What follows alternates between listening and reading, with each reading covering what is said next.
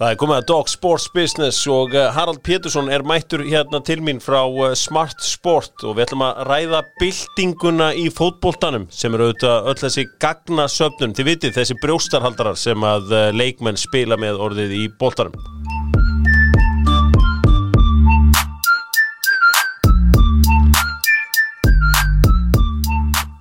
Dóttórfútból á uh, fræðilegu nótunum í Dog Sports Business uh, með skemmtigarðin í Grafói en til að kíkið á skemmtigarðin í Grafói þeir eru með fullt af uh, skemmtilegum afþreyingum þar og þeir eru með nýtt tæki þar sem heitir útrásinn þar sem þú getur bara mætt og já, splundrað og stútað öllu sem þið langar Það er ansi áhugavert og ekki veitir af á COVID-tímum. Súta upp eru auðvitað með Dr. Fútból, þeir hannaði jakkafötin og núna getur við keift tilbúin jakkaföt. Það er að meðal Jöllaran sem er uh, kallað eftir í honum Jökli sem er annar eigandi Súta upp, Jöllarin og með Jöllara fylgir einn Öllari. Tjekkja á því á Súta upp. Lemmon búin að vera með Dr. Fútból í langan tíma og Harald verður velkominn. Kæra þakkir. Það er gott að fá þig og gaman að fá þig og hérna Lemmon er alltaf með einhverja spurningar. Veist þú hver var hraðast í leikmaðurinn í Premier League árið 2019-2020? Í Premier League? Já, hver heldur bara gískar, ef þú ættir að gíska? Kyle Walker. Það er hárið tjöður. Já. Vel gert. þetta var ekki fyrirfram ákveð. Nei, þetta var alls ekki fyrirfram ákveð. Ég ætlaði að uh, byrja á að negla þig. Sko, þú ert uh, með fyrirtæki, sko, þú kemur á businessliðin í þessu. Já, sko, þú ert samt uh, mestar, þú ert komið mestarapróf frá Háskólanum Reykjavík Já. í semst, sport science og coaching mm. íþróttavísindum og erum raunlega bara síðustu þrjú ár má segja og námið mitt hefur bara verið í svona framtíð fókbaltans og allt sem við kemur greiningum þar mm. og hefur unni fyrir Katapult sem er leiðandi og langstæstri heiminum í GPS vestum, þessum brjóstaldarum sem eru Já. og við erum raunlega núna á þriðja sumrinu þar sem við erum að greina íslenskar fókbaltatölur sem mm. eru virkilega áhugaverður í samanburði við stóru liðin. Já, við, eh, sko, náttúrulega hér á Íslandi er áhuga mennska og, og úti eru atvinnumenn. Hvar erum við Íslendingar stattir í, í gagnasöfnun í uh, fótbolltarum ef, ef við bara, uh, bara tölum, tölum reynd út? Því miður þá erum við bara í gagnasöfnun með íslenska knaspinum en þá erum við ljósárma eftir mm. og sérstaklega í samanburði fyrirtækjamarkaðinu Íslandi þar sem við erum bara á mjög góðum stað í upplýsingarteknimálum að þá höfum við raun ekkert verið að gera þarna og eigum lítið sem ekkert af gögnum um hinn íslenska knaspindumann nema kannski núna á síðustu tveimur árum og meistarreitgerinn sem ég er bara að vara að skila hún fjallar einmitt um hlaupa tölur íslenska leikmana svo í fyrsta skipti eigum við raun einhver alvöru gögn til að bera okkur saman með. Mm -hmm. og það eru auðvitað margt í þeim sem eru auðvitað alveg svakalega áhört Mm, það er auðvitað fullt að heyra það fyrir mig sem uh, mikið vinn í Íslenska knastbyrnu og bara, já ég vil, vil veg okkar sem mestar. Hva, hvar hefur við orðið svona ofbóðslega eftir í upplýsinga, upplýsingatekni í fótbóltanum? Þegar við erum að tala um upplýsingatekni þá erum við að tala um þetta sem að, já, GPS-vestin nema sem eru hlaupa lengd, hraði og uh, já, alls konar upplýsingar. Hvað hérna, af hverju erum við svona langt á eftir? Ég held líka sko til að byrja með sögðu menn alltaf þetta væri fjármagn. En ég vil taka fram að það í dag er það alls ekki ásökun að koma svona búnað upp á liðin er umlað bara brota brota kostnaði félagana mm. og að innlega svona heilt lið er orðið minna en mánaðileg því á einum leikmanni í stærri liðan svo kostnaðin við þetta er orðið mjög lítill hluta til hjá einhverjum liðum hefur vandamáli líka verið að það er fullt af stjórnamönnum sem vilja stjórna og helst stýra liðunum mm -hmm. en sem hafa raunlega bara mjög litla þekking og upplýsingartækning fókbaltans mm -hmm. og þar þurfum við að byrja líka að, að það sé skilningur þar og það er skilningur fyrir því að það þarf mannskap í að fara að greina Já. að það er ekki nógu að bara takin svona búnað og það sé rosalega flott þú þarfst að læra að greina og vita hvað þú átt að greina Sko, sko ef að ég er hérna 19. ástjálfari og mér ángar að kynna mér einhvern leikmann í, í uh, öðrum flokki háká, breka, mútanga eða eitthvað, þú veist, og ég myndi segja herri, ég vil fá alla tölur um, um þennan leikmann Við eigum engin gögn yfir þessu ungu leikmenn, mm. nema kannski þá sem eru byrjað að ræfa í meistarflokkum þeirra liða sem eru komin og byrjað að nota vesti en í dag er umlega engin gluggi fyrir íslenska leikmenn til að sjást hjá stóri liðan við sjáum allar úlingaakademíur út í heimi og ef ég til að mynda er bara einhvað skandinavíu liðunum eða hollensku liðunum sem er að leita nýjum leikmanni Já. þá koma engir íslenski leikmenn upp í til dæmis eins og gagnagurinn sæsport þar sem eru bara allir leikmenn heimsins. Ég set bara inn, ég vil svona hafsend sem er með svona ákveð þessar hlaupatölur og þá koma upp engir íslenski leikmenn. Það koma leikmenn út allstaðar aðum, út um allan heim en við erum ekki með okkar leikmenn í dýrustu auglýsingaglöggum heimsins þá meina ég dýrustu til að búa til verðmætti úr þessum leikmennum Sko, þannig að, þannig að fólk sem er að hlusta átti sig á, eh, sko, þegar ég er ungur þá voru kallar í frökkum upp í stúku að horfa á leiki og svona að benda á að þessi geti orðið góður og þessi geti orðið góður. Í dag er ábendingarnir í raun og veru í gegnum gagnasöfnun. Já, algjörlega. Flestu stóru liðin er búin að reka mjög mikið og flesta þess að svo kvölduðu skáta. Býtu var ekki Arsenal að reyka, sá ég ekki bara einhverja 6 eða 7 skáta eða eitthvað nei? Jú, ráku sjö skáta og nota engungu upplýsingatækni. Þeir skoða bara og vilja það sem menn vilja í dag og verður að fá að þessi svo kallar consistency. Að þú vilt bara sjá gögn leikmann yfir heilt tímabil, allar hlaupatölur, að þeir geti haldið uppi ákeð, sprettmetrum, allt tímabilið. Þú ert ekki að fara og horfa á einn leik þar sem leikmaður er góður og kaupa hann út frá því. Það er bara algjörlega liðin tíð. Svo að þeir sem voru líka í skáting, þetta voru bara kannski gamlar, gamlar fyllibittur sem fannst aðeinslega gaman að ferðast út í heim og, og, og fara á barinn og horfa á tvo fótballtæleiki. Svona getum við ekki unnið lengur og, og engin félug er að gera. Nei. Og það er sem er sorglitt aftur þarna, af hverju að íslensk félug sem eiga unga efnilega stráka að við séum ekki að setja gögnin, margir ungir íslenski strákar eru með frábær gögn og frábæra hlaupatölur og þá meina ég meira svona ákeðar sprettgetuna. En það er engin að liðanum út í heimi sem vita að þessum gögnum og þar leðandi er ekkit verið að bjóða í þá. Ef við myndum setja fram þessi gögn með þessa leikmenn, það myndum hækka virði íslenskara leikmann alveg gríðalega mikið. Ég er alveg samfærir um það. Sko, hérna, ég er ekki svo sem langt komin í, í, í gagnasöfnunni í fótboltanum, en ég fylgist vel með á, á síðum sem að reyndar er ekki með, með sömu gögnum og þú hefur aðgangað. Bara eins og væskátt. Já. Og fyrir mig sem skoða væskátt mjög reglulega, uh, þá var ekki eins og við værum að drukna í miðvörðum í 21. landsliðinu. Nei, nei. Ég sá hins vegar að allar tölur Brynjas Inga Bjarnasonar bentu til þess að hann ætti að vera í landsliðinu. Það var eiginlega mjög erfitt að útskýra fyrir einhver sem myndi bara skoða kallt tölur Mhm. að uh, hann væri ekki að inni en, en inn, fór hann, hann ekki. Bara frábær punktur og þetta er sennilega sá strákur sem væri eflust bara hraðastur hefðan verið inn í 21. landsliðinu. Mm. Öll gögn um hann sína það að ef að þau væru í einhverjum, þau væru byrt bara erlendis, þá myndi ég halda þessi strákur væri farin út. Því að það er svo gott að vinna með svona stráka sem hafa mikla ákeð og mikinn kraft, mikinn sprengikraft og það er þá að vinna með alla hinn á hlutina.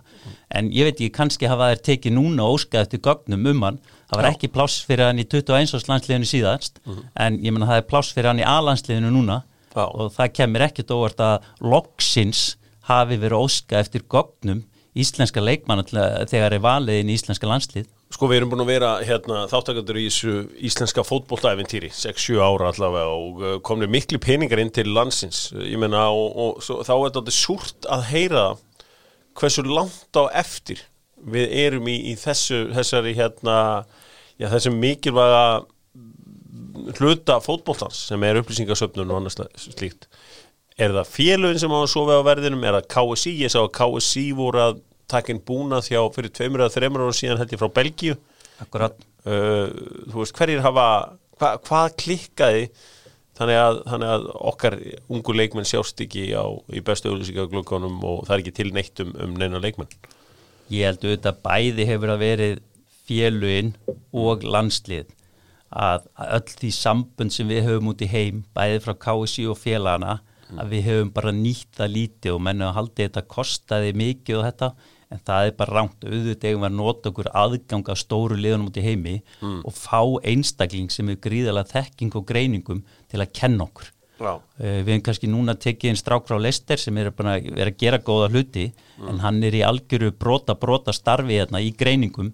Og við sjáum til dæmis færienga með tvo stráka með mikla þekking frá Danmörku í fullu starfi með færiska landsliðunni í Já. greiningum og greiningum á líkamlega ástandi leikmanna fá upplýsingar frá liðanum það sem þeir eru að spila með þeir eru með videogreiningar og eru með þetta mjög details og gera þetta mjög vel Sko ma maður hérna, sem, ég veit svo sem ekki hvaða áhrif landslið getur haft á að þeir, þeir fá leikminni svo stuttan tíma en maður hugsa stundum til þess að leiks í Ungarlandi þegar við missum af þessum hundruðu miljóna króna eh, að hálft liðu okkar að fara að anda með raskatinu það var hálft liðu okkar gat ekki spilað í 90 mínútur Ég furðaði mig oft þar og þar hefði ég vilja bara, og ég veit ekki hvert ég er að skjóta þýhjörvar eða einhverja bara á íslenska íþróttafréttamenn, það tók þetta enginn að almennlegum krafti. Hvað meinar að?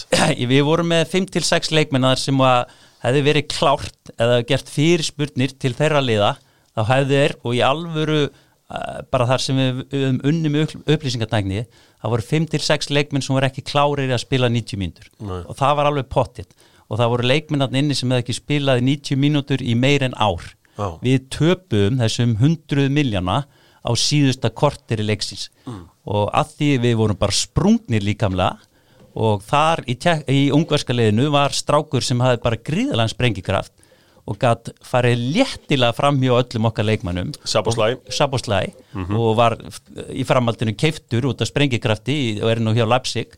Fór til eitt af svona uh, upcoming stóru liðanum og þarna var auðvitað alveg sorglegt að sjá og ég veit til þess að uh, allir ungusku leikmennir þeir spiluði GPS-vestum og voru greindir ölla leikinu undan nákvæmlega líkamlegt ástand þeirra.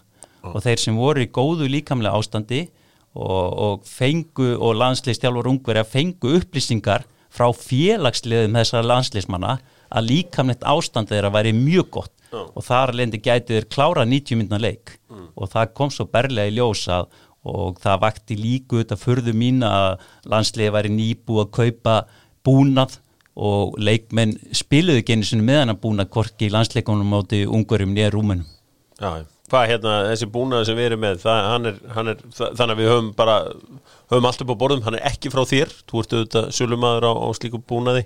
Þetta, var, þetta, þetta er annar búnaður.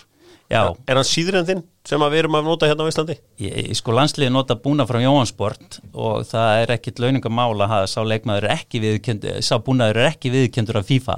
Svo þurftur, þurfa að fá leifi til að nota hann og, og, og, í honum er heldur ekki allar þær breytur sem er í búnaðunum frá Katapult það eru fleiri og ég held að bara kannski á þess að ég séu þetta bara beint í sölufasanum að þá sjáum við ennsku úlfasteldina sem eru bara af langmestu ákefð að það er engungu búnaður frá Katapult sem við vinnum fyrir og svo Statsport. Já. Það eru bara þessi tvö félug sem eiga öll stæðstu liðin í heiminum. Um, ef við förum samt aðeins í hérna, auðvitað, eins og ég segi það er súrt að heyra það að við séum að hérna, verða eftir á í, í þessu öllu saman. Ef við förum aðeins í þessar rannsókn sem hún gerðir út frá gögnum sem að þú er samnaðir Hva, hvaðan eru gögnin, eru það síðustu tvö tímabil eða íslensku fótbolta eða?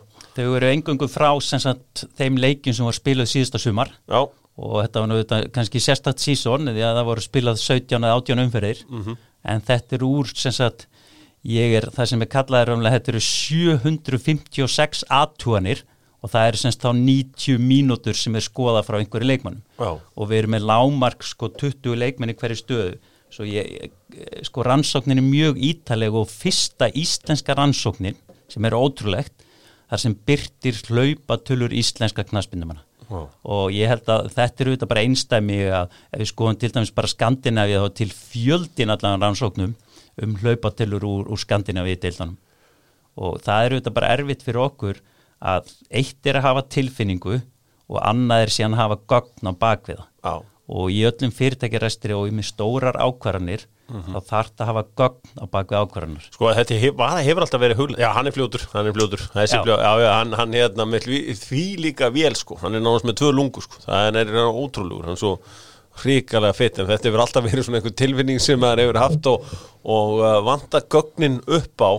Sko fótbolti breytist svolítið fyrir svona 7-8 ára síðan. Fer úr því að vera svona einhvern veginn fínt sport í að vera hálfgert kraftasport, það er að segja að uh, uh, það, þetta snýst um ákefð og þetta snýst um að hlaupa mikið. Ég meina að Dortmund byltingin hérna 2012, 13, 14, ég man ekki alveg nákvæmlega árin þá voru alltaf svona hlaupatölur og maður sá alltaf bara þeir hlaupu miklu meir en öllunar lið. Og það var alltaf sagt í sjónvarpinu þetta er bara svo auka leikmaður sem eru meðan inn á. Þeir voru raun og voru 12 á móti 11 eða hvernig sem þið vilja horfa á það því að þeir voru einhver auka leikmaður þegar þeir hlaupu svo mikið. Og maður bara satt að það, já, hef, þetta er framtíðin í fótbolta. En þegar ég fór að fletta gögnunum þínum og skoða þessar rannsókn og þá fannst mér náttúrulega áhugaverast að sjá að við erum bara drullu duglegir að hlaupa í leikjum. Ég sé tölur hér hjá íslenskum leikmönnum í total distance á 90 minna fótballleik sem eru betri enn í Premier League eða eru þeir betri? Það eru auðvitað alveg magnað að sjá þetta og ég held að þetta, sko, allir sem hafa séð tölunar úr íslenska fótballtánum samanbörðið England, að þeir gapa og það er, sko, þeir sem tíu sem hlaupa mest í ennsku úrvaldstildinni mm. í stökum leik, það er kannski, það eru bara þrýr, fjóri leikmenn sem á nokkuð tíma hlaupið yfir 13 km leik Já. það er engin efstimaðurinn og list og ennsku úrvaldstildinni kæmist ekki ná topp tíu list á Íslandi það er rosalegt og það er auðvitað bara og maður spyr sig sko hvað og það er auðvitað, það er ákveðin luxus að hafa leikmenn sem geta hlaupið langt Já. en það er hins vegar kannski ekkit mikill luxus að hafa víðavangslaupara í liðanum sínum Nei. og þar sem fókbóltinn hefur breyst á síðustu árum að, að heldar vegalind er umlað minga hjá bestu liðanum Já. og ákeðin, sprett hlutvaldið er, er að aukast það er mjög áhugavert þegar þú segir þetta ég mann til þessu viðtali uh, við Pep Guardiola hvort það er í februar eitthvað sannig að hann vildi meina að uh, ástæðan fyrir að, að liðið tók svona uh, já, jákvæð skref fram á við var að þeir fóru að hlaupa minna Já, sem að total distance eða heldar kilometra fjöldi í leikjaðum, það minkaði tölvert eða leið á sísonið. Og, og það er, ég meina hann bara kom fram í viðtal og sagði menn væri að hlaupa allt og mikið. Og menn voru að hlaupa úr stöðum og, og voru bara ekki nógu vel kvildir þegar það átti síðan að sprengja upp í leikján Já. þess að þeir voru bara of miklu joggi. Og þetta er einhvað sem við þurfum að horfa í dag að við eh, sko allir sportsæjantistarnir hjá City og þessum liðum eru stanslust að greina. Já. og allir leikmenn þegar fara inn í leikin þeir vitu bara hár hlutverki sitt gjörsamlega, markmið sitt er til dæmis að þeir missa boltan þá er að vinna hann tilbaka á fyrstu 5 sekundun það er bara algjört líkilatri Já. sitt í hleypur Gardiola segir það bara beint þeir kvíla sig með boltan þeir verjast með boltan það er upplikið þeirra. Og þeir sprengja, sprengja síðan upp um leið og þeir þeir tapa boltanum og vilja vinna hann strax aftur. Sko, ég, við slum hafa alveg að reyna að það er jákvætt að geta hlaupið mikið í leik. Það er allavega að, að hafa það sem, sem option Sko, þeir sem hlaupu mest í leik og það er lang efstur er Ágúst Linsson sem að nú leikum með FH hann, Akkurat. hann hljóp 14,22 km í einum og sama leiknum á síðustu leiktíð. Sigur Egil Lárusson á næst mest 13,88 km Arnór Breki Ástórsson uh, fjölni uh, 13,72 Jóhann Átni sömulegis 13,7 fjölni. Og Erlingur Agnarsson Víkingi 13,6 þetta eru tvö lið sem svolítið dómineraðan lista. Já, þessir leikmenn hafa sínt fram á það að þeir geta hlaupið mikið. Akkurat. Flestu kílometrana í enska boltanum og notabenni eins og Harald saði kæmist ekki inn á topp 10 í íslensku fótbolta eru Leander Den Donker uh, Wools 13,2 km svo kemur Deli Alli, uh, Milner og Sásek þarna rétt fyrir aftan. Þannig að þannig að við erum í raun og veru að hlaupa of mikið í leikjum eða hva, hvernig eigum að hvað eigum að lesa úr þessu gögnum? Það er svona nokkri þættir sem að skýra þetta og eins og nefndir, það er luxus að hafa leikmenn sem hafa mikla hlaupagetu en svo er aftur að stýra þeim í léttum hlaupum. Já. og, og það er algjört líkil aðri og ég meina bara úr rannsóknum þá get ég alveg nefnt að dæmum of mikið hlaupi leik hefur oft verið gert sama sem merkjum skort og leikskilning. En það er gæti verið einhvað að því. En ég held líka kannski með Ísland að, að skýringin getur líka verið svo að við erum með svo miklu ef við skoðum væskáttskíslur við erum með kannski 150 sendingar í leik meðan stóru liðinu er yfirleitt alltaf yfir 600 og kemur ennþá inn á þetta að við erum bara að spila allt, allt aðra íþrótt. Og, og við erum að senda fram og tilbaka og, og menn eru elda boltan og aftur er þá að fara aðeins betur í skipulag leiksins. Og hluti til dæmis held ég, ég get alveg sagt að hluti að leik e, vikings og til dæmis fjölni síðasta sumar menn voru að hlaupa bara allt og mikið og út úr stöðum. En það var þetta vikingar í eh, tíundasæti og fjölnismenn í því neðsta í okkar tóliða, tóliða deild. Sko þetta er alltaf mjög áhugavert. Ef þú hefur sagt þetta fyrir fjórum áru síðan í mínu eiru að einhverju leikmenn inn á vellinum væri að hlaupa of mikið. Það er bara eins og markmann í handbólta sem veru of mikið. Þetta er bara, þetta er bara hljóm, hljómað svo stúpid sko að en þú talar um leikskilning þetta er alveg frábær punktur. Að því ég var að horfa á leikum helgina eins og heimsbyðin sem var úslega leikum meistaradeildarinnar og þá var eins og verið þrýr en gól og kantegar inn á vellin Já, hann var einhvern veginn alltaf mættur. Já, auðvitað er þetta bara leikskilningur. Já. hann hefur eitthvað sem að sem venjulegu leikmaður þarf að hlaupa tvo, ekstra kílómetri sem hann einhvern veginn finnur stittri leiðir í. Ég held að þetta er svo frábær punktur. Auðvitað hefur hann gríðarlega mikið leikskilning en líka þarna að greiningar teimið í Chelsea eru nákvæmlega búin að segja honum öll, öll hlaup sem hann á að hlaupa hann veit nákvæmlega hvað hann á loka svæðum og það eru fleiri, fleiri sólarhingar í greiningar vinnu hjá teiminu þeirra til að segja honum hvaða svæði hann á að loka. Meðan það kannski er svona meiri tilviljan að kend í, í, í íslensku fótbolta. Uh, það er hérna öfugt við það sem að flestir íslenskir íþróttafréttamenn og, og svona uh, þeir sem er að tjása um íslenskan fó, um fótboll á Íslandi halda þá var Sam Allardyce langt á undan sinni samtíð í Sport Science. Og uh, hann byrjaði að, að, að mæla uh, hvaða leikmenn væri að hlaupa í leikjum. Þetta þetta er skemmtisaga. Hann fær þarna einhver 35 ára gamlan Fernando Hierro frá Bolton. Og sagt, í hvers gett sem boltin fór út af þá hljóp hérna, hér- Fernando Hierro svona einhverja, einhverja ringi og menn bara svona byrja, ok, byrja, þetta er eitthvað sem gerir Real Madrid, eitthvað einn, vil ég ekki togna eða eitthvað? Og svo hann bara spurður einlega, hvað hva, hérna, á hverju gerur þetta alltaf þegar boltin fór út af? Þá hann svo mikið ágjur af, af mælingum að hann kæmi illa út úr þeim. Hann sagði bara, "Heyrðu, ég, ég bara vil ekki einhvern veginn verða niðurlega þannig að ég ætla að reyna að ná hann einhverjum metrum meðan það er ekkert í, í gangi en þetta eru, þetta eru óblóður að verða 20 ár síðan, 15-20 ár síðan sem að uh, þetta En- er, er um, en, en það sem sagt vantar ekkert upp á hlaupa getuna. Nei, nei, og ég meina hlaupa, þessi grunn hlaupa geta og grunnþól er gott. Já. en við þurfum auðvitað að vinna í þessari hraða íslenska leikmann og við þurfum að byrja miklu, miklu fyrr. Ég þekki, það er kannski einhver félug byrjuð en það er nánast engin félug sem er að vinna í hraða og kenna ungum krökkum að spretta. Við megum byrja að styrkja korsvæðið okkar bara þegar við erum kottnung, við getum færi að sippa og gera planka og styrkja þetta korsvæði frá það við erum smá krakkar. Þarna ertu right on the money það sem ég, ég lakkaði mest til að ræða við þig um uh, í dag. Það er hraði. Og uh, ég fekk nú einu sinni hérna var breskur þjálfari sem sagði við mig uh, að uh, ég, ég vona að sé ekki börn að hlusta en, en, hann, hann orðaði þetta svona að, að hraði væri eins og stórt tippi þú væri annarkvort með þetta eða ekki. Það væri ekki hægt að þjálfa þetta. Ég þótti þetta mjög fyndið.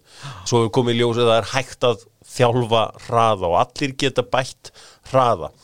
Hins vegar þegar við komum hérna saman og ræðum íslensk lið hverju mánudegi og þriðudegi, fymtegi og vöstegi hér í Dóttarfútból þá reglulega kemur upp það bara vantar hraða í lið. Það er engin hraður í liðinu það er skortur og hraða. Fótbolti án hraða er ógeðslega leiðilur prófið að fara okkur fótboltaleik þar sem er svona gamlar hetjur að rúlla boltanum á milli hvers annars. Þetta er allra leiðileg sem þú horfir á.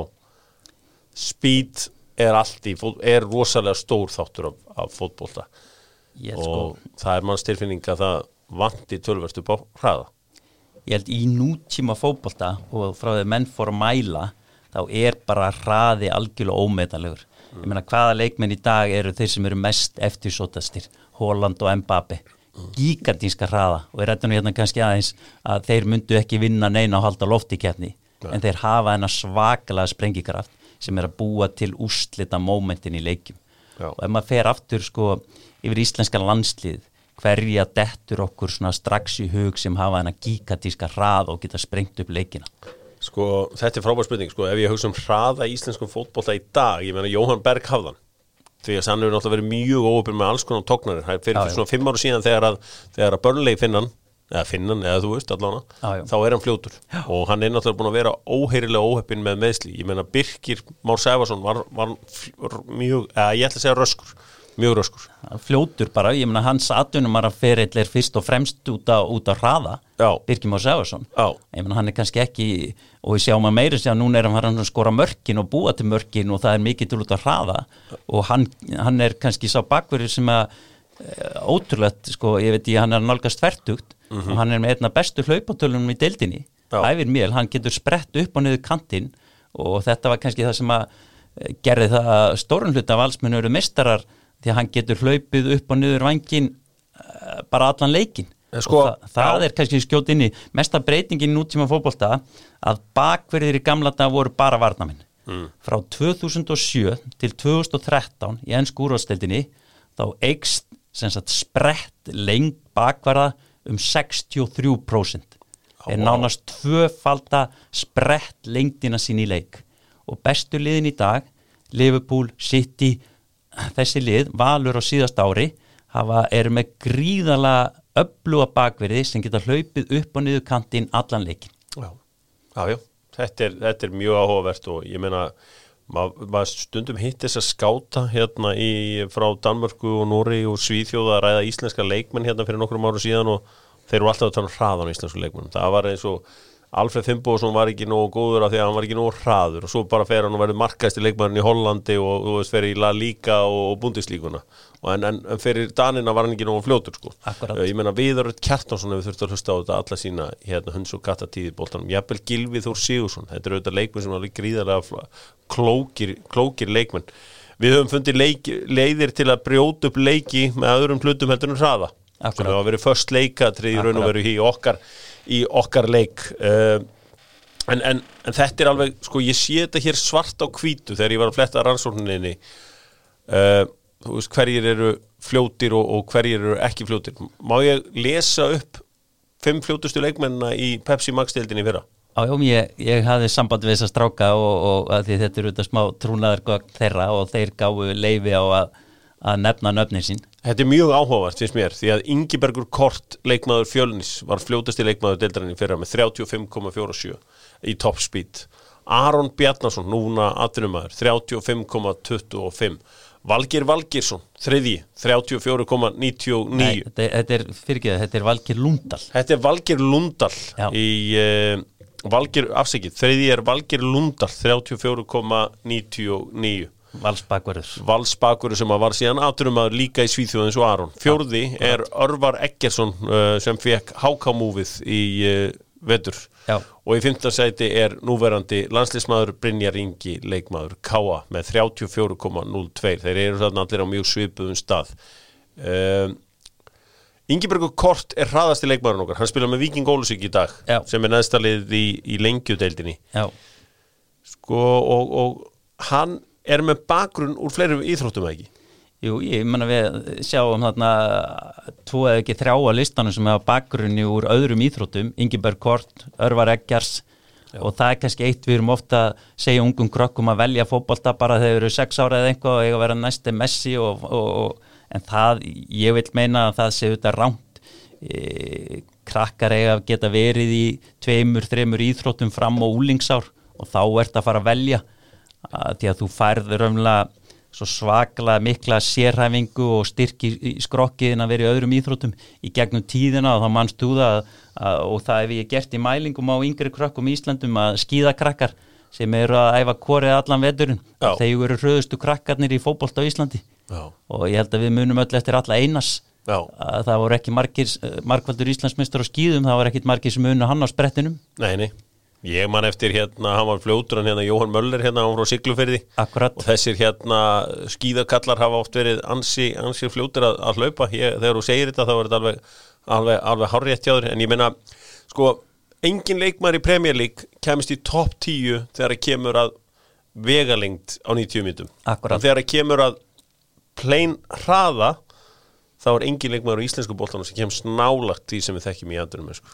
Nei, nei, og það sem eru auðvitað annað sem er úr rannsókninni, þetta eru bara tölur ef við skoðum þetta Zone 5 sem Mm. er hraða svona yfir 25,2 km í leik Já, að í því zóni komum við vest út í rannsókninni við höfum minnsta hlaupa vegalind í Zone 5 og þar er engin íslenskur leikmaður úr, úr Pepsi Max í fyrra sem kemst nálagt þeim, þeim, eh, hraðatölum og þeim lengdatölum úr ennsku úrastildin sko hvernig er þetta að æfa þetta? Já, já, ég mun að við höfum auðvitað að æfa þetta miklu, miklu fyrr og byrja á þessu yngri krökkum. En við líka núna í dag þá er æfingarnar miklu, miklu sértakari út í heimi hjá stóruliðan. Hafsendar í dag, og það kemur aftur í rannsókninni Hafsendar í dag, þeir taka alveg rosalega fá að spretti í leik.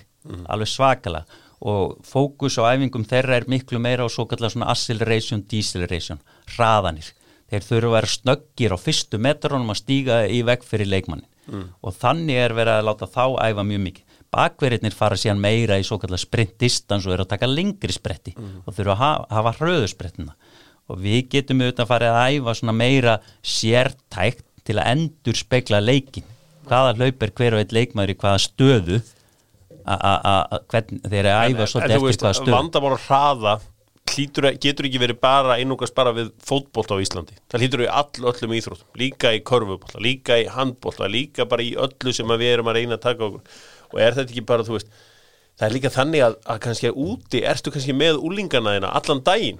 Hefur aðgang að þeim, þau fara í einhvern skóla í einhvern, einhvern fjóra tíma en þau eru alltaf hjá þér á svæðinu eða hvernig sem það er en uh, hér ertu kannski að koma inn með æfingar kannski klukkan sjö á kvöldin og Ég held skipti engu máli Nei. Ég held bara, ég, meina, ég veit ekki til þessi á neinu liði, jú kannski einu það sem hefur komið frjáls íþróttaþjálfari og kent hlaupum að eh, kent krökkum að En hlaupa hvaða bull er það að vera að tróða frjálsýþróttamönnum inn á einhverja fótballtæfingar? Ég meina, ég verið að hlusta á hann Guðjón hjá, í toppþjálun. Já, Hann er með hérna sitt eigi hlaðvarp og hann Já. er að tala um, þú veist, hraði í beinni línu, það er ekki að marka það. Það er að þú hleypur svo sjaldan í fótbolta í beinni línu. Hann er að tala um þetta awkward positioning. Þú veist, þú, þú ert alltaf að hlaupa úr einhverju skrítinni stöðu og hlaupa einhverja fulla vegalinn. Þú ert að hlaupa lateral, þú ert ekki alltaf bara að hlaupa beint fram og vera með einhvern vera með einhvern hérna Usain Bolt að kenna þér að hlaupa. Hvað hva, hva hef ég upp úr því? alveg hárétt en sko hvort sem að sprengi kraftunum til hliðar eða beinu hröðuhlaupin þá kemur þetta frá sömu pörtum líkamanns þetta kemur nánast allt úr kórinu okkar, það sem skíðakrakkar hafa. Svo það er hvort sem þú ert að taka langa spretti eða stutta sprengikraft spretti þá kemur þetta úr sama svæðin okkar. Og við erum ekki að æfa kórið hjá þessum krökkum. Nei. Og æfa réttar stöður þegar þeir eru að hlaupa stað í sprettunum og fleira. Og, þetta, þetta kostar mjög litla peninga og, og þá að gera meira þessu heldur en að láta krakka fari að halda á lofti og þess áttar og kannski gömlu hérna skittukongaæfingarnar og einhvað þess áttar sko. Já, já, við svo sem tækniæfingarnar eru samt mjög mikilvægur sko. Engin og hra, hraði er náttúrulega líka sko fljótur að hugsa. Uh, hraði í sendingu milli leikmanna, það þetta er, þetta er svona allt uh, allt þættir í þessu. Það var eitt sem að Guðjón sagði að sem að væri góð leið til að æfa hraða hjá börnum. Það er eltingarleikur Já, já, Mér finnst það hansi gott að hann, vúst, það er til endalust af, af einhverjum pælingu sko en, en gamlega góða eltingarleikurinn það eru stefnumbreytingar í honum og þú ert að eldingaleikurinn og, og leikurinn með böndin og fleira þau voru að spilna í syngurar áttir og allt þetta bara mjög gott og yfirleitt hafa krakkar gaman af uppbytun sem eru leikir.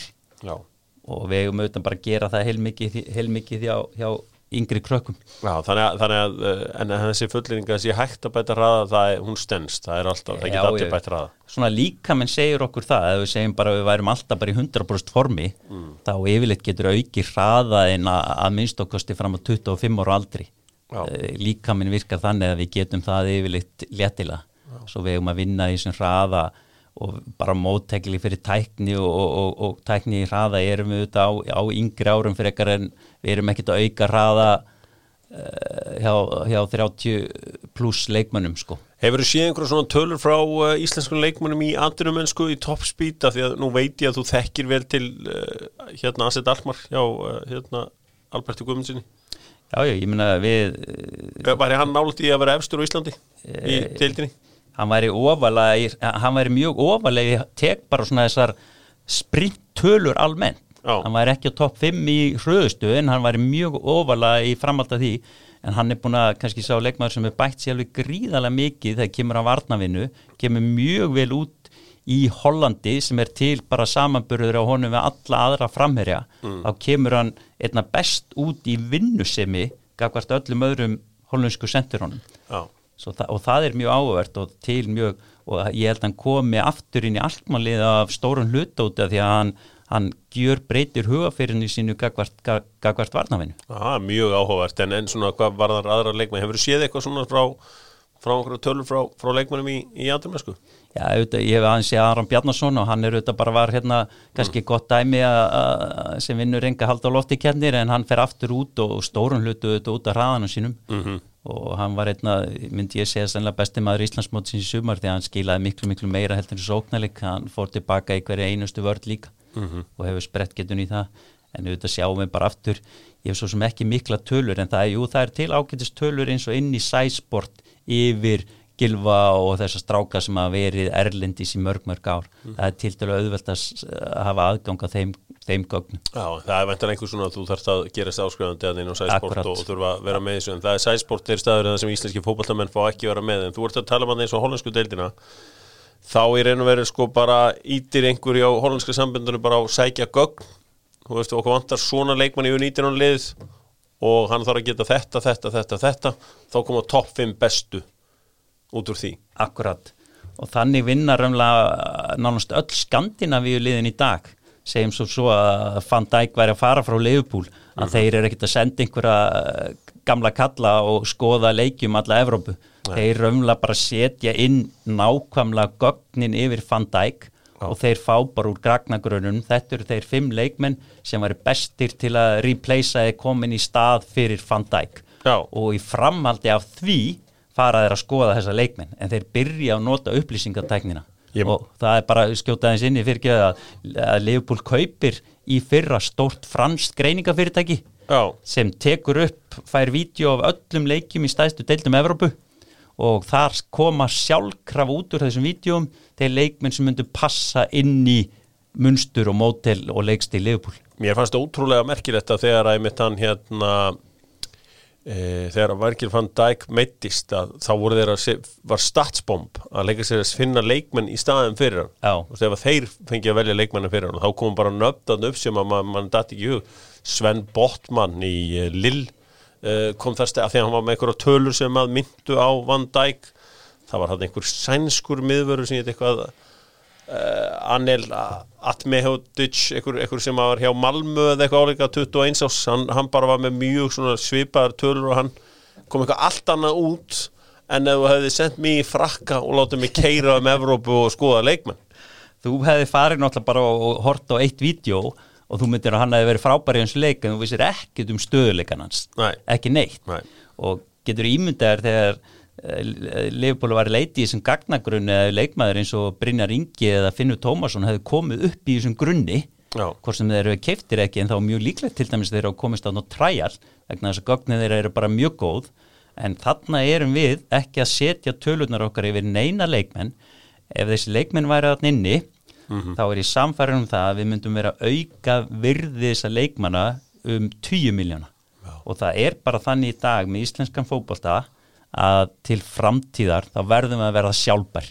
Við munum ekki fá fyrirtæki til að halda upp í liðunum hérna alla tíð Nei. og lið þurfa að horfa í þessa þætti að koma sínum leikmönnum á framfæri og selja þeir fyrir góðar uppæðir og ef þú ætlar að gera það þá verðuru að hafa gögn á bakvið þessa leikmenn. Að, styrkja datagreiningu lið það er bara til að dæmi undistæðja bara að, að, að bæta innviði félags Já, algjörlega, út frá all, öllu bara rekstrar hæfi. Við þurfum að selja leikmenn annarkvort ár, helst þessi stóru lið. Og, og þú selur þá ekki fyrir stóra peninga, við erum að selja það fyrir til að litlar upp að þeirra því að það er ekki hægt að skaffa henni gögnum þá. Sko það var annað sem ég sá hjá Statsbomba því að ég fer, að- stundum þeir eru Statsbomb býður oft upp á svona einhverjar svona spjall bæðin á Clubhouse og annar staðar að þeir voru að tala um að, að, að Arsenal þurfa að brjóta bankan fyrir Martin Öðugård Já, en þá slóðu þeir inn tölunum á Öðugård og, og fundu leikmann sem var miklu betri en hann sem var Emil Búendía mm -hmm. sem er leikmann á Norvits sem að hérna og bara alla tölu síndu fram á að það væri miklu betri kaup í honum. Akkurat, og, og hérna þó að annar þeirra geti verið kannski meira easy on the eye eða hvernig sem það er þá sögðu bara tölvurnar eitthvað allt annað. Menn eru farnir að horfa alveg rosalega mikið í þetta og kannski aftur kemur auðvitað hvert ákvarðan hefur kannski ekki sprungið algjörlega út hjá real og, og, og verður, og ég sé hrifin aðunum að þessi verðmið á hann er sennilega allt og hár vegna þess að hann hefur óskup lítinn sprengikraft. Þó hann sem er geggjaðar sendingar í gegn og mikið og það sem bjargar honum í dag er auðvitað leikskilningur og frábæran fót. En hann væri auðvitað, ef hann unni meiri hraða fyrr þá væri þessi leikmaður auðvitað einn af þeim allra bestu í heiminum sko. Það var áhugavert líka á dögunum að því við erum að tala um data bara þú veist að því að data skiptir öllu í fótbollta í dag. Við vorum að sjá lið sem heitir Brentford fara upp, þeir, þeir keira sér bara frá data, það, það skiptir á engum máli að það var að selja Oli Watkins í venjulegum fótbollta og verið allt brjálað því að besti leikmann er seldur, nei þeir eru búin að greina það að Ívan Tóni ætti eftir að verða betri en hann og það var hérna og, og ég get farið í gegnum nokkra svona þegar Neil Maupay var seldu til Brighton þá voru þeir bara tilbúin með mótel af, af öðrum Neil Maupay og, og það var áhugavert þegar að Esbjörg var keift af þessum Amerikunum sem Óli Kristjáns var að þjálfa. Já. og þeir eru spurðir, heyrðu, var það úslitin á miðugundaginn sem skiptir máli? Nei, við erum að leita high pressing coach og öll okkar gogg sína að Ólaður Kristjánsson er ekki high pressing coach. Það var bara, þú veist, það var bara að fara í gögn það er bara data Brentford er frábært dæmi og er búin að gera þetta vel, gríðarlega vel með gögn. Mm. og það er mjög gaman að fylgjast að nokkur skandinavíu liði sem þú þekkir auðvitað sem vilja bara vinna með leikmennungrin 25 ára og, eru bara sjálfbærleiku í sínu rekstri og eru að selja þessa leikmenn alltaf á svona bestu árunum. Annað dæmi sem ég hef mikið búin að vera að skoða eru nýjar frábæra skýslur frá Júfa um alla leiki og öll liði meistardeldinu og Evrópakefninni að það er lið svona eins og Slavia Prag. Mm. og ég er mjög spenntur að fylgjast með tjekkonum og næstu stórmótum. Að því að við sáum að þeir vinna allar tölur í þessari skýslu, í Júfa skýslunni þeir eru langhæðstir í öllum hlaupatölum og Slavia Prag þeir eru búin að rústa teknísku deildinni tvöruröð, þeir eru að vinna þetta með sko það eru tugi stiga á næsta lið. Mm -hmm. og við sjáum hvað er búið að gerast þar á síðustu leiktíf á seljaður Susek og, og hann bakverðin Kúfall, Kúfall. og mikið til eru þessi leikminn báðir keiftir út frá gögnum. Að stæðstu leitin eru keiftir út frá gögnum. Og við sjáum í skýslu síðast árs í Evropadeildinni að tölutnar hjá Susek eru alveg með ólíknum. Mm -hmm. svo hann er á stórun hluta keiftur hann út frá gögnum og hafi síðan sínt sig eru þetta frábær kaup fyrir fyrir vestam. Og við munum sjá fleiri leikmenn frá Slavia Prag fara í ennskúrarsteildun og stóru liðin eftir, eftir þetta tíanbí líka. Já, þetta er mjög áhugavert af því að sérstaklega með þess að tóa þetta eru menn sem fóru í lið ásins hérna í Englandi uh, víða. Og uh, það, er, það er mjög merkið að þeir séu svona langt á undan öðrum liðum. Já, ég menna, ég geti verið hér í allan dag að tala um, um analytika og hvað, hvað, hvað hérna Uh, þú veist, Norrsjælland eru komnir langt í þessu Danir virðast eru komnir mjög langt í þessu Já. Amerikuvæðing uh, fótbóltans hefur haft mikið áhrif á þessu stundum sko, ég er náttúrulega tilfinningamæður sko. ég vil bara taka af leikmann eitthvað neina af tilfinningunni sko. en uh, þetta, er, þetta er mjög áhugavert en, en hraði er auðlinn sem eigum ekki mikið af en við eigum þann hann, hraðan í knaspinu konu hér á landi Uh, Sveindis Jane kemur fram á sjónasöðu fyrir nokkrum ára síðan en hún slær rosalega í gegn í fyrra. Það var hann að leikur sem ég var á í fyrra sem var hérna breyðarblik valur sem var stórileikurinn á tímplinu og uh, sko ef þetta hefði verið boksbardagi þá hefði hérna dómarinn bara stoppað bardagan mm -hmm. veit ekki hvað við þegar hann er að hérna, fara það illa með hinn að bara hann sér ekki bara ástæða til að halda þessu áfram þetta er orðið of mikið en það var rosalegt að í, í, á velliða sem var eiginlega engar hraðabreitingar eða jú, það voru einhver hraðabreitingar það var eitt, með, eitt leikmaður með svona algjöra yfirburar hraðabreitingar Ég, ég meina hún vann þann leika mestuleiti mm. og ég meina sjá hann hvaða stelpur fara út í atvinnum sko. mm. hún, Karolín Lea þetta eru stelpur sem hafa gigantíska hraða mm. og ég veit ekki að því hún nefndir eh, sko ég veit ekki hvað ég get rætt mikið um það. Var, mér fannst horsklegt að horfa á valslið og móti breyðablik hérna um daginn. Breyðablik komst í 7-1 og það fannst mér bara að þar var lið sem hafi greiðanlega hraða á móti lið sem hafi mjög lítinn hraða. Og Áslug Mund og Akla Marja unnu leikin Já, hraði. Gríðarlegu hraði. Já. og ég held að til dæmis svona stelp eins og Áslu Mundi er næsta stelpa sem fer í atvinnumennsku hjá okkur, ég er alveg Hún um að það Svo, já, Það fyrst að klára Harvardi sem maður gerir í þessu lífi sko. Já, það er að vísa alveg rétt sko, hjá þér sko, en hún hefur alla burðið til að fara í eitt af stóru liðunum í kvennaboltan svakalega hraða og, og, og aftur eins og Aglamarja, þetta eru En geti Sveindís Jane verið með foskot uh, af, af sko erðavísum? Þú veist af því að ég meina ok, við erum á sama kyni og Erling Haaland en hann er eitt fljótasti fótballtamaður í heimi. Já, og sem sýnir okkur við gætum alveg hraðir. En ég meina uh, móðir hennar er frá Ghana sem er frá Vestur Afríku Mhm.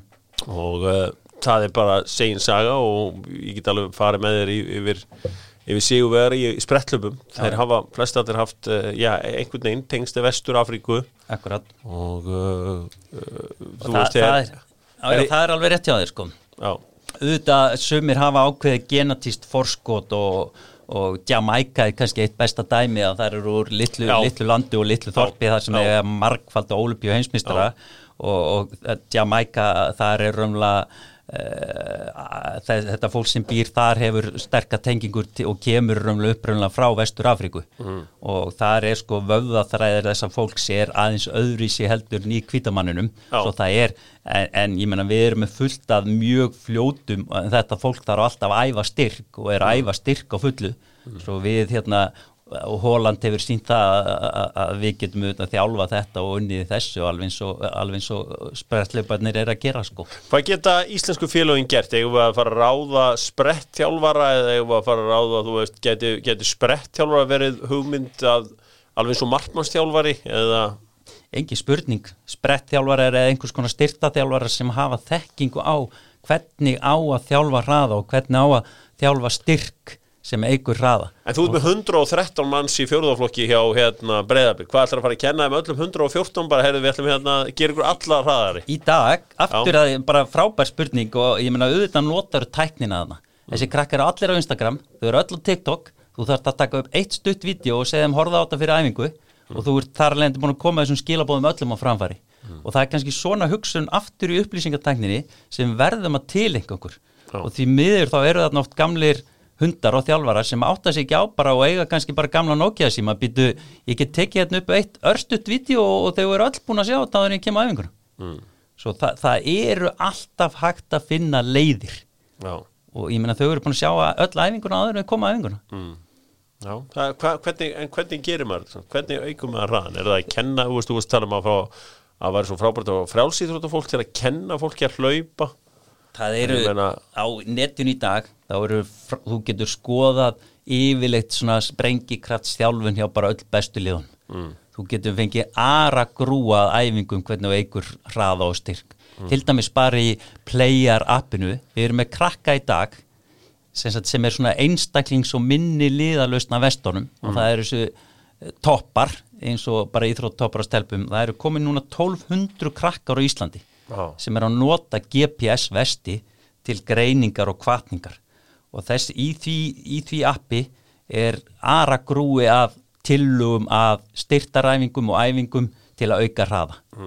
Og þetta er eh, til dæmis í símum krakkana minna þá er þetta eina kvartningarappið Já. og það er ótrúlega gaman og það er bara við vitum það með krakka að það þarf að vera einhver kvartning í íþróttum á það og fyrir þau að sjá að þau séu að auka hraðan sinn að þau séu að taka fleiri spretti að það eru auðvitað kvartning fyrir þau að gera betur. Og geta fylst með þessu frá ári til árs er auðvitað einhvað sem við getum og, þarna getum við notað upplýsingartæknir okkar og haft opinber gögn fyrir þess að krakka og þau geta borað sér saman við félagan og fleira. Svo þarna erum við komið með einfalt tæki og tól í upplýsingartækninni til að nota Já, þetta er mjög áverst og það er, já, það er með þessi brjóstarhaldari sem að nemur hraðan manns, ég, svona, ég fer að hugsa um sprettaðingar sem ég var að, það var alltaf hérna svona loka æfingar, stóða, sprettur, var ég hótni eitthvað, haug,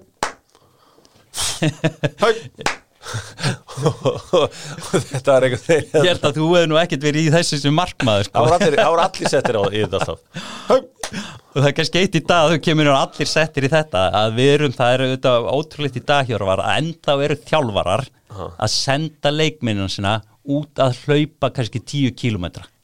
Og það er ekkit í fræðarum sem segir það að þetta gerir neitt fyrir fótballtamenn í dag er það bara þannig þetta er sprettur kvíld, sprettur kvíld, sprettur kvíld og þetta er eiginlega allt orðið það sem við köllum bara svona anaerobic, þetta er bara svona ákefðar þjálfun Já. og öll ennsku liðin og ennsku þjálfarnir þeir myndu bara grátur hlátri að vera vera að senda einhverju leikmenn út að hlaupa.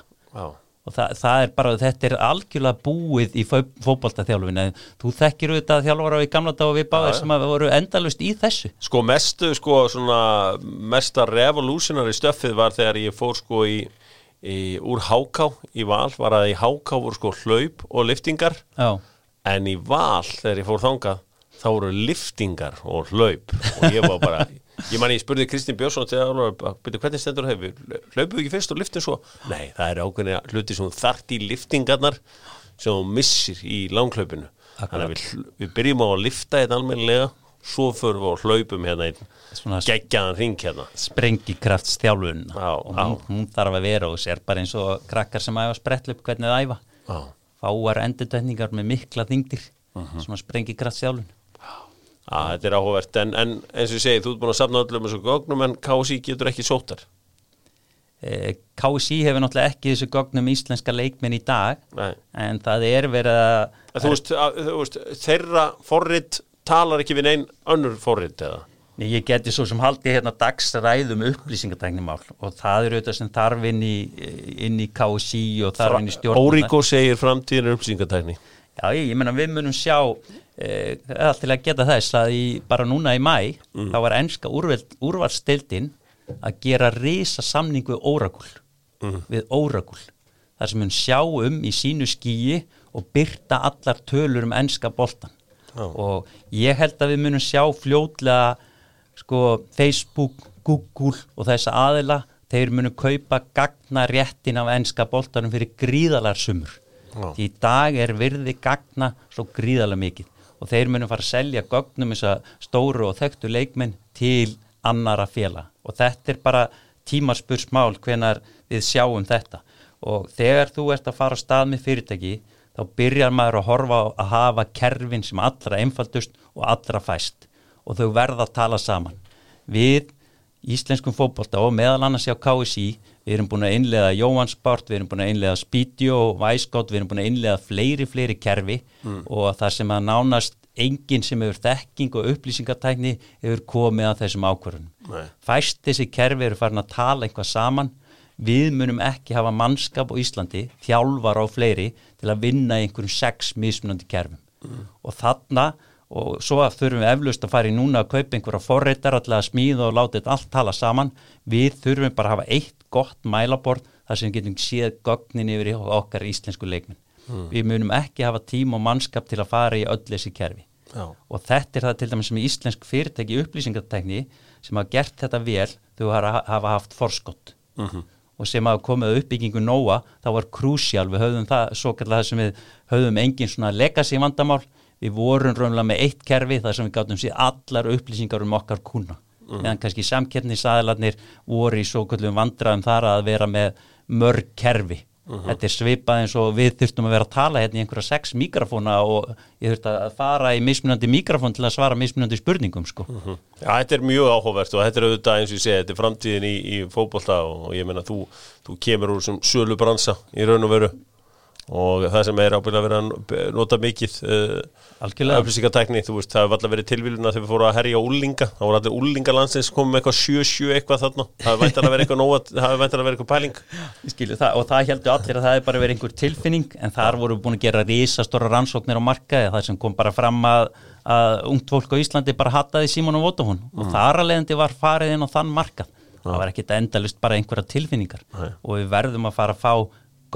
og til að taka stærri ákvarðanir og almennt bara í íþróttum á Íslandi. Þurfum við að gera það? En hér erum við með gögn, við erum að hlaupa nóg í leikjum en við erum bara ekki nóg fljótir í uh, okkur vantar ákveð og okkur vantar kannski kannski aðalþjálfarinn taki þá með sér aðstofþjálfarinn sem er kannski aðeins meiri greiningarnörd og líka getur bara farið í taktík. Ég meina við erum með kannski 150 sendingar í leik meðan stóru liðinu eru með 600 þar er leiðandi er taktíkin betri. Á móti ungverju með þessum stóra leik sem við töluðum áðan við vorum með 150 sendingar þar. Ungverjarnir voru nánast með helmingi fleiri sendingar. Já. við spiluðum þar á ekki svona ungu feskustrákun við spiluðum viku setnaðan með minni á móti belgum sem er eitt sterkasta landslið heimi í þjóðadildinni, það spiluður á mjög sterku liði, við tókum inn þar stráka eins og Arnór Sig, Albert Guðmundsson og fleiri og við vorum með, áttum bara, spiluðum með betri leikjum okkar, vorum með hörku leikamóti og við vorum með þar með 300 sendingar, vorum með helmingi fleiri sendingar en á móti ungverjum. Ég er að gamla skóla, ég skoði ekkert svona eitthvað, ég, ég segja að þetta að veri new manager bounce, það var nýr þjálfari í þeim leik, það var hérna, var leikur sem Arnar. Já, já, þetta var einn af fyrstu leikjum hans. Nýr á hlýðalínu, þá hugsaðum menn ég ætla að hlaupa þess meira. en við þurftum auðvitað leikmenn sem gáttu hlaupið í 90 mínútur, sko. Já, það er auðvitað, það er alltaf kostur að hafa leikmenn sem geta hlaupið í, uh, í 90 mínútur. Harald, er eitthvað svona í lokin sem við þurfum að uh, snerta á? Ég held bara að segja að ladrið fyrir íslenska fókbólta að taka þetta aðeins svona upp á eðra stíg að fara að greina betur og vita betur líka þetta ástand leikmanna. Verður ykkur starf hægt að sjá þínar upplýsingar og, og svona Vonandi, vonandi getum við bara tekið upp að hæra stíg núna og, og, og liðin átti sig á því að byrta þessi gögn og gera þau ofinberð mun mm. auka virði þeirra leikmanna. Mér finnst líka bara áhugavert að hraðast í leikmaðurinn í íslenskum fótbóltaði fyrra þú veist að því að hraði er bara svo mikilvægur og þú getur kent aðra hluti og getur líka kent með nú tölvupar hraðar. Að Ingeborg Kortskóli þurfa að vera í lélægstæliðin í lengjudeldin í dag þegar hann fljótast í leikmæðin í efsteldin í fyrra. Jú, jú, auðvitað skipta fleiri þættir heldur en hraði Auðvitað, en ég er að segja að þú veist þú vinnur ekki fókbóltamót með 11 David Silva. Nei, nei. en þú vinnur ekki heldur fókbóltamót með 11 hérna, Adama Traori Nákvæmlega, Alls það eru auðvitað alltaf þetta jættvægi sko. En þetta er það getur ímyndaði David Silva á bakvið Mbappe og Holland Já. það væri veistla það væri algjör veistla að David Silva fyrir aftan þá tvo. Uh, en þetta eru líka sko, sko það eru margir sem elska að horfa fótból það sem er einhver góðu miðjumæður með svona clever sendingar og svona.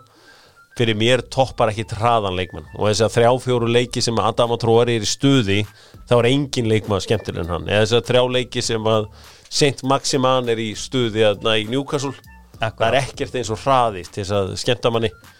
Og uh, það er bara nákvæmlega þannig og menn vilja þetta sem það sem er svona sjómvarsvænt hægur fókbalt er bara leiðilug fókbalt ég var að tala um oldboys, þegar er engin hraðabreiting inn á vellin, það eru gæjar með bumbu að setja hann innanfótur á millakvotan og það er kannski ekki, ekki tilvílinn þá að ennski boltin sé þessi, á þessum stað sem hann er í dag og þessum virði sem hann er, Já. það er mestu hraðin og við höfum gögn á bakvið það. Já, algjörlega. Uh, Harald verulega gaman að fá þig, ég ætla bara svona þannig að fólk haldi að ég kunni ekki að fallbega þá heitur þú Harald. Ég heiti Harald.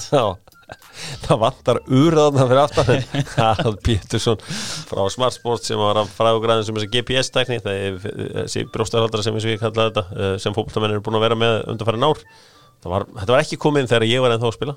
Nei, nei sem betur fyrr sem betur fyrr þá er öll þessu hörmungar gögn og kannski þurft þetta eitthvað fyrir brjóstinna en þetta mátti ég ekki segja. Já, já, þetta mátti ráði segja. Já, en ég var reyndar alltaf í toppformið í spila þú er allt í góð uh, Dóttarfútból, þakka fyrir sig. Harald, takk hella fyrir að þetta var mjög áhugavert. Takk sem leiðis Takk